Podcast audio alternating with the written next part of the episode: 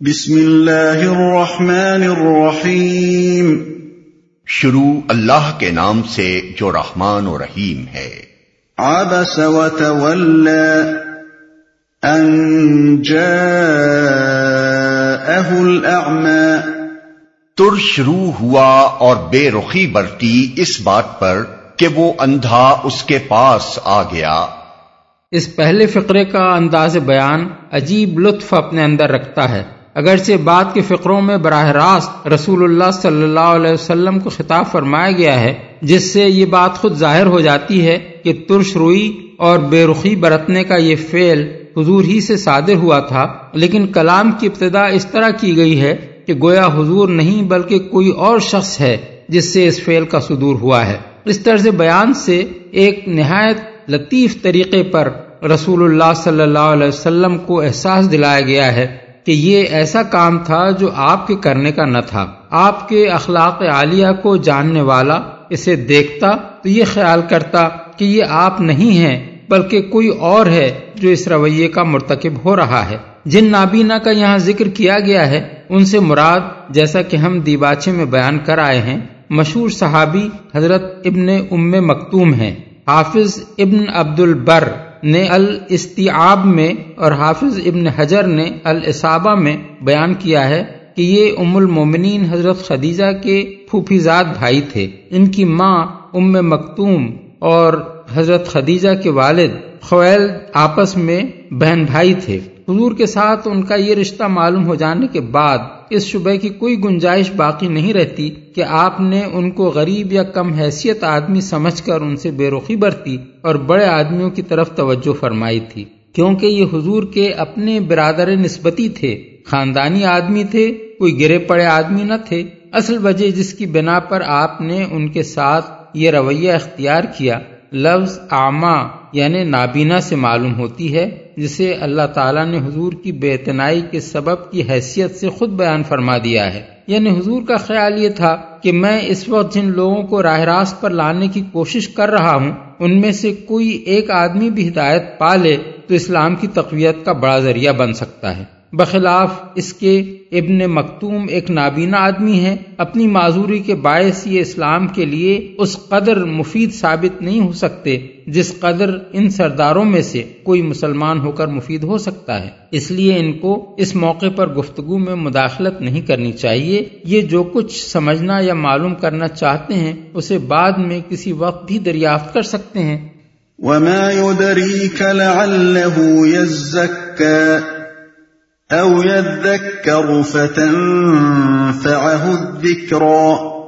تمہیں کیا خبر؟ شاید وہ سدھر جائے یا نصیحت پر دھیان دے اور نصیحت کرنا اس کے لیے نافع ہو۔ اما من استغنا فانت له تصدى وما عليك الا يزكى جو شخص بے پرواہی برتتا ہے، اس کی طرف تو تم توجہ کرتے ہو۔ حالانکہ اگر وہ نہ سدھرے، تو تم پر اس کی کیا ذمہ داری ہے؟ وَأَمَّا مَن جَاءَكَ يَسْعَى وَهُوَ يَخْشَى فَأَنْتَ عَنْهُ تَلَهَّى كَلَّا إِنَّهَا تَذْكِرَةٌ فمن شاء ذكره اور جو خود تمہارے پاس دوڑا آتا ہے اور وہ ڈر رہا ہوتا ہے، اس سے تم بے رخی برتتے ہو۔ ہرگز نہیں، یہ تو ایک نصیحت ہے، جس کا جی چاہے اسے قبول کرے۔ بے رخی برتتے ہو۔ یہی ہے وہ اصل نقطہ جسے رسول اللہ صلی اللہ علیہ وسلم نے تبلیغ دین کے معاملے میں اس موقع پر نظر انداز کر دیا تھا۔ اور اسی کو سمجھانے کے لیے اللہ تعالیٰ نے پہلے ابن ام مکتوم کے ساتھ آپ کے طرز عمل پر گرفت فرمائی، پھر آپ کو بتایا کہ دائی حق کی نگاہ میں حقیقی اہمیت کس چیز کی ہونی چاہیے اور کس کی نہ ہونی چاہیے۔ ایک وہ شخص ہے جس کی ظاہری حالت صاف بتا رہی ہے کہ وہ طالب حق ہے۔ اس بات سے ڈر رہا ہے کہ کہیں وہ باطل کی پیروی کر کے خدا کے غضب میں مبتلا نہ ہو جائے۔ اس لیے وہ راہ راست کا علم حاصل کرنے کی خاطر خود چل کر آتا ہے۔ دوسرا وہ شخص ہے جس کا رویہ سریحن یہ ظاہر کر رہا ہے کہ اس میں حق کی کوئی طلب نہیں پائی جاتی، بلکہ وہ اپنے آپ کو اس سے بے نیاز سمجھتا ہے کہ اسے راہ راست بتائی جائے۔ ان دونوں قسم کے آدمیوں کے درمیان دیکھنے کی چیز یہ نہیں ہے کہ کون ایمان لے آئے تو دین کے لیے بہت مفید ہو سکتا ہے اور کس کا ایمان لانا دین کے فروغ میں کچھ زیادہ مفید نہیں ہو سکتا، بلکہ دیکھنا یہ چاہیے کہ کون ہدایت کو قبول کر کے سدھرنے کے لیے تیار ہے اور کون اس متائے گرامایا کا سرے سے قدردان ہی نہیں ہے۔ پہلی قسم کا آدمی خواہ اندھا ہو، لنگڑا ہو، لولا ہو، فقیر بے نوا ہو، بظاہر دین کے فروغ میں کوئی بڑی خدمت انجام دینے کے قابل نظر نہ آتا ہو، بہرحال دائی حق کے لیے وہی قیمتی آدمی ہے۔ اسی کی طرف اسے توجہ کرنی چاہیے، کیونکہ اس دعوت کا اصل مقصد بندگان خدا کی اصلاح ہے۔ اور اس شخص کا حال یہ بتا رہا ہے کہ اسے نصیحت کی جائے گی تو وہ اصلاح قبول کر لے گا۔ رہا دوسری قسم کا آدمی تو خواہ وہ معاشرے میں کتنا ہی باثر ہو اس کے پیچھے پڑنے کی دائی حق کو کوئی ضرورت نہیں ہے کیونکہ اس کی روش علانیہ یہ بتا رہی ہے کہ وہ سدھرنا نہیں چاہتا اس لیے اس کی اصلاح کی کوشش میں وقت صرف کرنا وقت کا ضیاع ہے۔ وہ اگر نہ سدھرنا چاہے تو نہ سدھرے نقصان اس کا اپنا ہوگا۔ دائی حق پر اس کی کوئی ذمہ داری نہیں۔ ہرگز نہیں۔ یعنی ایسا ہرگز نہ کرو خدا کو بھولے ہوئے اور اپنی دنیاوی وجاہت پر پھولے ہوئے لوگوں کو بیجا اہمیت نہ دو۔ نہ اسلام کی تعلیم ایسی چیز ہے کہ جو اس سے منہ موڑے، اس کے سامنے اسے بالحاف پیش کیا جائے۔ اور نہ تمہاری یہ شان ہے کہ ان مغرور لوگوں کو اسلام کی طرف لانے کے لیے کسی ایسے انداز سے کوشش کرو جس سے یہ اس غلط فہمی میں پڑ جائیں کہ تمہاری کوئی غرض ان سے اٹکی ہوئی ہے۔ یہ مان لیں گے تو تمہاری دعوت فروغ پا سکے گی، ورنہ ناکام ہو جائے گی۔ حق ان سے اتنا ہی بے نیاز ہے جتنے یہ حق سے بے نیاز ہیں۔ نصیحت ہے۔ مراد ہے قرآن۔ فی صحف مکرمہ مرفوعت مطہرہ بأیدی سفرہ کرام بررہ۔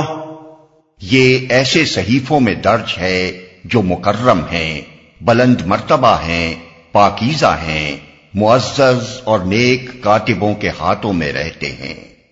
پاکیزہ ہیں۔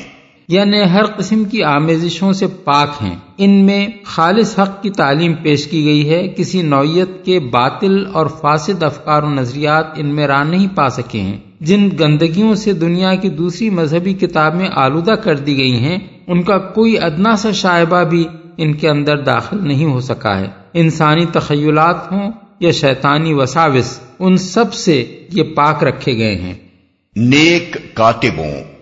ان سے مراد وہ فرشتے ہیں جو قرآن کے ان صحیفوں کو اللہ تعالیٰ کی براہ راست ہدایت کے مطابق لکھ رہے تھے۔ ان کی حفاظت کر رہے تھے اور رسول اللہ صلی اللہ علیہ وسلم تک انہیں جوں کا توں پہنچا رہے تھے۔ ان کی تعریف میں دو لفظ استعمال کیے گئے ہیں ایک کرام یعنی معزز دوسرے بار یعنی نیک۔ پہلے لفظ سے یہ بتانا مقصود ہے کہ وہ اتنے زی عزت ہیں کہ جو امانت ان کے سپرد کی گئی ہے، اس میں ذرہ برابر خیانت کا صدور بھی ان جیسی بلند پایا ہستیوں سے ہونا ممکن نہیں ہے۔ اور دوسرا لفظ یہ بتانے کے لیے استعمال کیا گیا ہے کہ ان صحیفوں کو لکھنے، ان کی حفاظت کرنے اور رسول تک ان کو پہنچانے کی جو ذمہ داری ان کے سپرد کی گئی ہے، اس کا حق وہ پوری دیانت کے ساتھ انجام دیتے ہیں۔ ہاتھوں میں رہتے ہیں۔ جس سلسلہ بیان میں یہ آیات ارشاد ہوئی ہیں، ان پر غور کیا جائے تو معلوم ہوتا ہے کہ اس جگہ قرآن مجید کی یہ تعریف محض اس کی عظمت بیان کرنے کے لیے نہیں کی گئی ہے، بلکہ اصل مقصود ان تمام متکبر لوگوں کو جو حقارت کے ساتھ اس کی دعوت سے منہ مو موڑ رہے ہیں، صاف صاف جتا دینا ہے کہ یہ عظیم الشان کتاب اس سے بدرجہ بلند و برتر ہے کہ تمہاری حضوری میں اسے پیش کیا جائے اور تم سے یہ چاہا جائے کہ تم اسے شرف قبولیت عطا کرو۔ یہ تمہاری محتاج نہیں ہے، بلکہ تم اس کے محتاج ہو۔ اپنی بھلائی چاہتے ہو تو جو خناس تمہارے دماغ میں بھرا ہوا ہے، اسے نکال کر سیدھی طرح اس کی دعوت کے آگے سر تسلیم خم کر دو۔ ورنہ جس قدر تم اس سے بے نیاز بنتے ہو، اس سے بہت زیادہ یہ تم سے بے نیاز ہے۔ تمہاری تحقیر سے اس کی عظمت میں ذرہ برابر فرق نہ آئے گا۔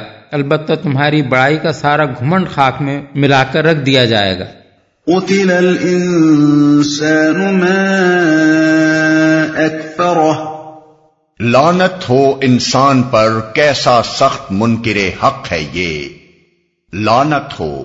یہاں سے اتاب کا رخ براہ راست ان کفار کی طرف پھرتا ہے جو حق سے بے نیازی برت رہے تھے۔ اس سے پہلے آغاز سورہ سے آیت سولہ تک خطاب نبی صلی اللہ علیہ وسلم سے تھا اور اتاب در پردہ کفار پر کیا جا رہا تھا۔ اس کا انداز بیان یہ تھا کہ اے نبی ایک طالب حق کو چھوڑ کر آپ یہ کن لوگوں پر اپنی توجہ صرف کر رہے ہیں جو دعوت حق کے نقطۂ نظر سے بالکل بے قدر و قیمت ہیں اور جن کی یہ حیثیت نہیں ہے کہ آپ جیسا عظیم القدر پیغمبر قرآن جیسی بلند مرتبہ چیز کو ان کے آگے پیش کرے۔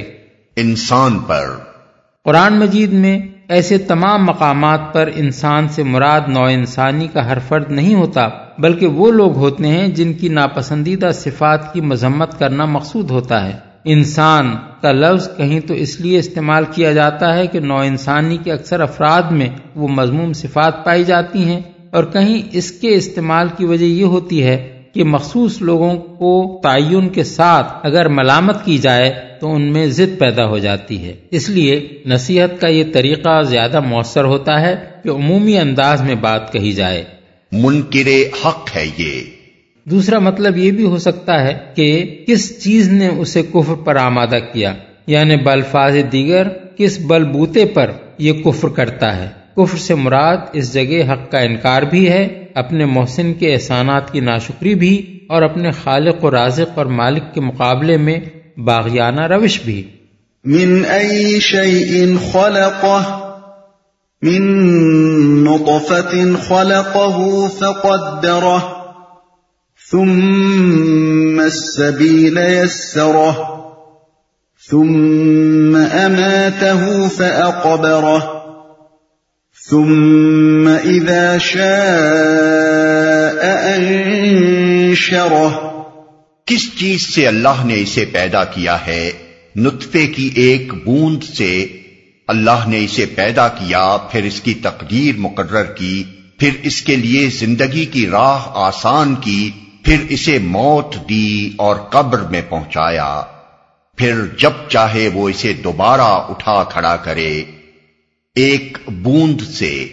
یعنی پہلے تو ذرا یہ اپنی حقیقت پر غور کرے کہ کس چیز سے یہ وجود میں آیا۔ کس جگہ اس نے پرورش پائی؟ کس راستے سے یہ دنیا میں آیا؟ اور کس بے بسی کی حالت سے دنیا میں اس کی زندگی کی ابتدا ہوئی؟ اپنی اس اصل کو بھول کر یہ ہم چما دیگر نیست کی غلط فہمی میں کیسے مبتلا ہو جاتا ہے؟ اور کہاں سے اس کے دماغ میں یہ ہوا بھرتی ہے کہ اپنے خالق کے منہ آئے؟ یہی بات ہے جو سورہ یاسین آیات ستتر اٹھتر میں فرمائی گئی ہے۔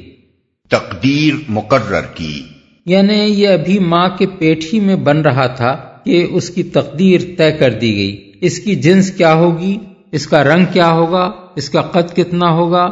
اس کی جسامت کیسی اور کس قدر ہوگی؟ اس کے اعضاء کس حد تک صحیح و سالم اور کس حد تک ناقص ہوں گے؟ اس کی شکل، صورت اور آواز کیسی ہوگی؟ اس کے جسم کی طاقت کتنی ہوگی؟ اس کے ذہن کی صلاحیتیں کیا ہوں گی؟ کس سرزمین، کس خاندان، کن حالات اور کس ماحول میں یہ پیدا ہوگا، پرورش اور تربیت پائے گا اور کیا بن کر اٹھے گا؟ اس کی شخصیت کی تعمیر میں موروثی اثرات، ماحول کے اثرات اور اس کی اپنی خودی کا کیا اور کتنا اثر ہوگا؟ کیا کردار یہ دنیا کی زندگی میں ادا کرے گا؟ اور کتنا وقت اسے زمین پر کام کرنے کے لیے دیا جائے گا؟ اس تقدیر سے یہ بال برابر بھی ہٹ نہیں سکتا، نہ اس میں ذرہ برابر رد و بدل کر سکتا ہے۔ پھر کیسی عجیب ہے اس کی یہ جرت کہ جس خالق کی بنائی ہوئی تقدیر کے آگے یہ اتنا بے بس ہے، اس کے مقابلے میں کفر کرتا ہے۔ راہ آسان کی۔ یعنی دنیا میں وہ تمام اسباب و وسائل فراہم کیے جن سے یہ کام لے سکے، ورنہ اس کے جسم اور ذہن کی ساری قوتیں بیکار ثابت ہوتی اگر خالق نے ان کو استعمال کرنے کے لیے زمین پر یہ سر و سامان مہیا نہ کر دیا ہوتا اور یہ امکانات پیدا نہ کر دیے ہوتے۔ مزید برآں خالق نے اس کو یہ موقع بھی دے دیا کہ اپنے لیے خیر یا شر شکر یا کفر طاعت یا اسیان کی جو راہ بھی اختیار کرنا چاہے کر سکے۔ اس نے دونوں راستے اس کے سامنے کھول کر رکھ دیے اور ہر راہ اس کے لیے ہموار کر دی کہ جس پر بھی یہ چلنا چاہے چلے۔ قبر میں پہنچایا۔ یعنی اپنی پیدائش اور اپنی تقدیر کے معاملے ہی میں نہیں بلکہ اپنی موت کے معاملے میں بھی یہ اپنے خالق کے آگے بالکل بے بس ہے۔ نہ اپنے اختیار سے پیدا ہو سکتا ہے نہ اپنے اختیار سے مر سکتا ہے۔ نہ اپنی موت کو ایک لمحے کے لیے بھی ٹال سکتا ہے۔ جس وقت، جہاں، جس حال میں بھی اس کی موت کا فیصلہ کر دیا گیا ہے، اسی وقت، اسی جگہ اور اسی حال میں یہ مر کر رہتا ہے۔ اور جس نوعیت کی قبر بھی اس کے لیے طے کر دی گئی ہے، اسی نوعیت کی قبر میں ودیت ہو جاتا ہے۔ خواہ وہ زمین کا پیٹ ہو یا سمندر کی گہرائیاں یا آگ کا لاؤ یا کسی درندے کا میدا انسان خود تو درکنار ساری دنیا مل کر بھی اگر چاہے تو کسی شخص کے معاملے میں خالق کے اس فیصلے کو بدل نہیں سکتی۔ دوبارہ اٹھا کھڑا کرے۔ یعنی اس کی یہ مجال بھی نہیں ہے کہ خالق جب اسے موت کے بعد دوبارہ زندہ کر کے اٹھانا چاہے تو یہ اٹھنے سے انکار کر سکے۔ پہلے جب اسے پیدا کیا گیا تھا تو اس سے پوچھ کر پیدا نہیں کیا گیا تھا۔ اس سے رائے نہیں لی گئی تھی کہ تو پیدا ہونا چاہتا ہے یا نہیں۔ یہ انکار بھی کر دیتا تو پیدا ہو کر رہتا۔ اسی طرح اب دوبارہ پیدائش بھی اس کی مرضی پر موقف نہیں ہے کہ یہ مر کر اٹھنا چاہے تو اٹھے اور اٹھنے سے انکار کر دے تو نہ اٹھے۔ خالق کی مرضی کے آگے اس معاملے میں بھی یہ قطعی بے بس ہے۔ جب بھی وہ چاہے گا اسے اٹھا کر کھڑا کرے گا اور اس کو اٹھنا ہوگا، خواہ یہ راضی ہو یا نہ ہو۔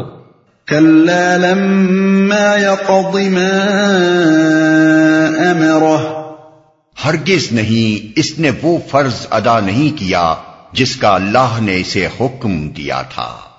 حکم سے مراد وہ حکم بھی ہے جو اللہ تعالیٰ نے فطری ہدایت کی صورت میں ہر انسان کے اندر ودیت کر دیا ہے، اور وہ حکم بھی جس کی طرف انسان کا اپنا وجود اور زمین سے لے کر آسمان تک کائنات کا ہر ذرہ اور قدرت الہی کا ہر مظہر اشارہ کر رہا ہے۔ اور وہ حکم بھی جو ہر زمانے میں اللہ تعالیٰ نے اپنے انبیاء اور اپنی کتابوں کے ذریعے سے بھیجا اور ہر دور کے صالحین کے ذریعے سے پھیلایا ہے۔ اس سلسلے بیان میں یہ بات اس معنی میں ارشاد فرمائی گئی ہے کہ جو حقائق اوپر کی آیتوں میں بیان ہوئے ہیں، ان کی بنا پر فرض تو یہ تھا کہ انسان اپنے خالق کی فرم برداری کرتا، مگر اس نے الٹی نافرمانی کی رائے اختیار کی اور بندہ مخلوق ہونے کا جو تقاضا تھا، اسے پورا نہ کیا۔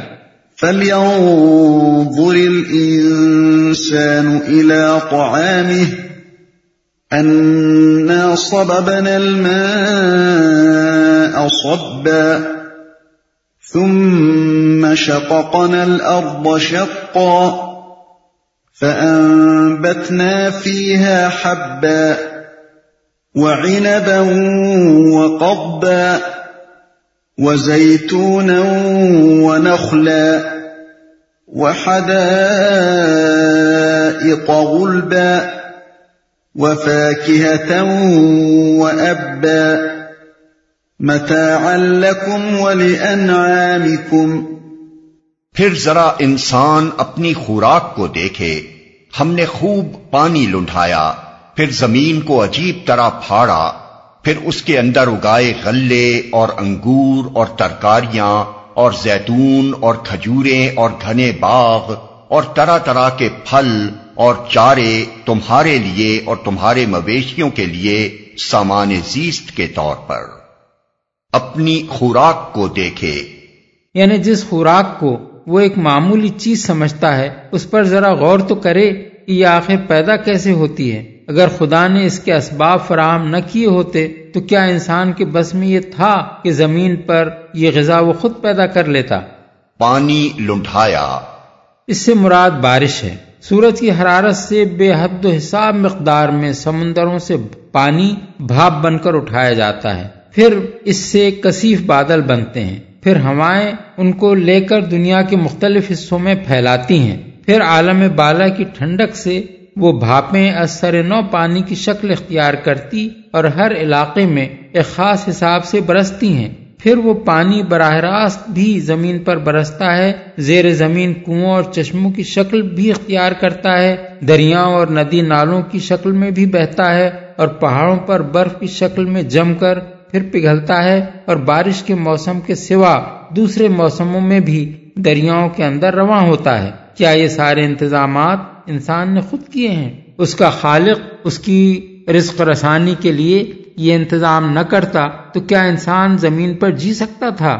عجیب طرح پھاڑا۔ زمین کو پھاڑنے سے مراد اس کو اس طرح پھاڑنا ہے کہ جو بیج یا گٹھلیاں یا نباتات کی پنیریاں انسان اس کے اندر بوئے یا جو ہواؤں اور پرندوں کے ذریعے سے یا کسی اور طریقے سے اس کے اندر پہنچ جائیں وہ کونپلیں نکال سکیں۔ انسان اس سے زیادہ کچھ نہیں کر سکتا کہ زمین کو کھودتا ہے یا اس میں ہل چلاتا ہے اور جو تخم خدا نے پیدا کر دیے ہیں، انہیں زمین کے اندر اتار دیتا ہے۔ اس کے سوا سب کچھ خدا کا کام ہے۔ اسی نے بے شمار اقسام کے نباتات کے تخم پیدا کیے ہیں۔ اسی نے ان تخموں میں یہ خاصیت پیدا کی ہے کہ زمین میں پہنچ کر وہ پھوٹیں اور ہر تخم سے اسی کی جنس کی نباتات اگے۔ اور اسی نے زمین میں یہ صلاحیت پیدا کی ہے کہ پانی سے مل کر وہ ان تخموں کو کھولے اور ہر جنس کی نباتات کے لیے اس کے مناسب حال غذا بہم پہنچا کر اسے نشو نما دے۔ یہ تخم ان خاصیتوں کے ساتھ اور زمین کی یہ بالائی تہیں ان صلاحیتوں کے ساتھ خدا نے پیدا نہ کی ہوتی تو کیا انسان کوئی غذا بھی یہاں پا سکتا تھا؟ سامان زیست کے طور پر۔ یعنی تمہارے ہی لیے نہیں بلکہ ان جانوروں کے لیے بھی، جن سے تم کو گوشت، چربی، دودھ، مکھن وغیرہ سامان، خوراک حاصل ہوتا ہے اور جو تمہاری معیشت کے لیے بے شمار دوسری خدمات بھی انجام دیتے ہیں۔ کیا یہ سب کچھ اسی لیے ہے کہ تم اس سر و سامان سے متمت ہو اور جس خدا کے رزق پر پل رہے ہو، اسی سے کفر کرو؟ فَإِذَا جَاءَتِ الصَّاخَّةِ يَوْمَ يَفِرُّ الْمَرْءُ مِنْ أَخِيهِ وَأُمِّهِ وَأَبِيهِ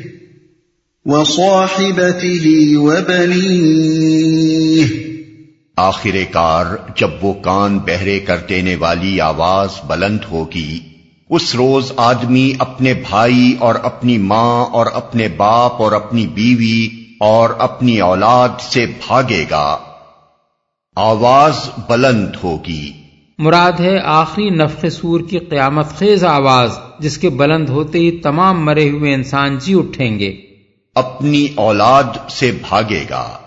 اس سے ملتا جلتا مضمون سورہ معرج آیات دس تا چودہ میں گزر چکا ہے۔ بھاگنے کا مطلب یہ بھی ہو سکتا ہے کہ وہ اپنے ان عزیزوں کو جو دنیا میں اسے سب سے زیادہ پیارے تھے مصیبت میں مبتلا دیکھ کر بجائے اس کے کہ ان کی مدد کو دوڑے، الٹا ان سے بھاگے گا کہ کہیں وہ اسے مدد کے لیے پکار نہ بیٹھیں۔ اور یہ مطلب بھی ہو سکتا ہے کہ دنیا میں خدا سے بے خوف اور آخرت سے غافل ہو کر جس طرح یہ سب ایک دوسرے کی خاطر گناہ اور ایک دوسرے کو گمراہ کرتے رہے اس کے برے نتائج سامنے آتے دیکھ کر ان میں سے ہر ایک دوسرے سے بھاگے گا کہ کہیں وہ اپنی گمراہیوں اور گناہ گاریوں کی ذمہ داری اس پر نہ ڈالنے لگے۔ بھائی کو بھائی سے، اولاد کو ماں باپ سے، شوہر کو بیوی سے اور ماں باپ کو اولاد سے خطرہ ہوگا کہ یہ کمبخت اب ہمارے خلاف مقدمے کے گواہ بننے والے ہیں۔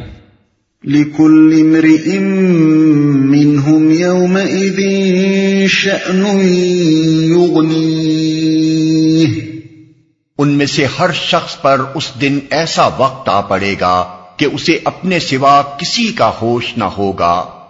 احادیث میں مختلف طریقوں اور سندوں سے یہ روایت آئی ہے کہ رسول اللہ صلی اللہ علیہ وسلم نے فرمایا قیامت کے روز سب لوگ ننگے بچے اٹھیں گے۔ آپ کی ازواج متحرات میں سے کسی نے بروایت بعض حضرت عائشہ نے اور بروایت بعض حضرت سودا نے اور بروایت بعض ایک خاتون نے گھبرا کر پوچھا، یا رسول اللہ، کیا ہمارے سطر اس روز سب کے سامنے کھلے ہوں گے؟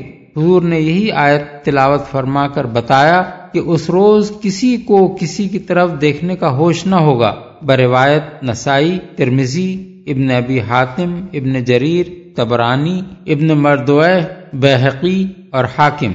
وجوه يومئذ مسفرة، ضاحكة مستبشرة، ووجوه يومئذ عليها غبرة، ترهقها قترة، أولئك هم کچھ چہرے اس روز دمک رہے ہوں گے، حشاش، بشاش اور خوش و خرم ہوں گے، اور کچھ چہروں پر اس روز خاک اڑ رہی ہوگی اور کلونس چھائی ہوئی ہوگی، یہی کافر و فاجر لوگ ہوں گے۔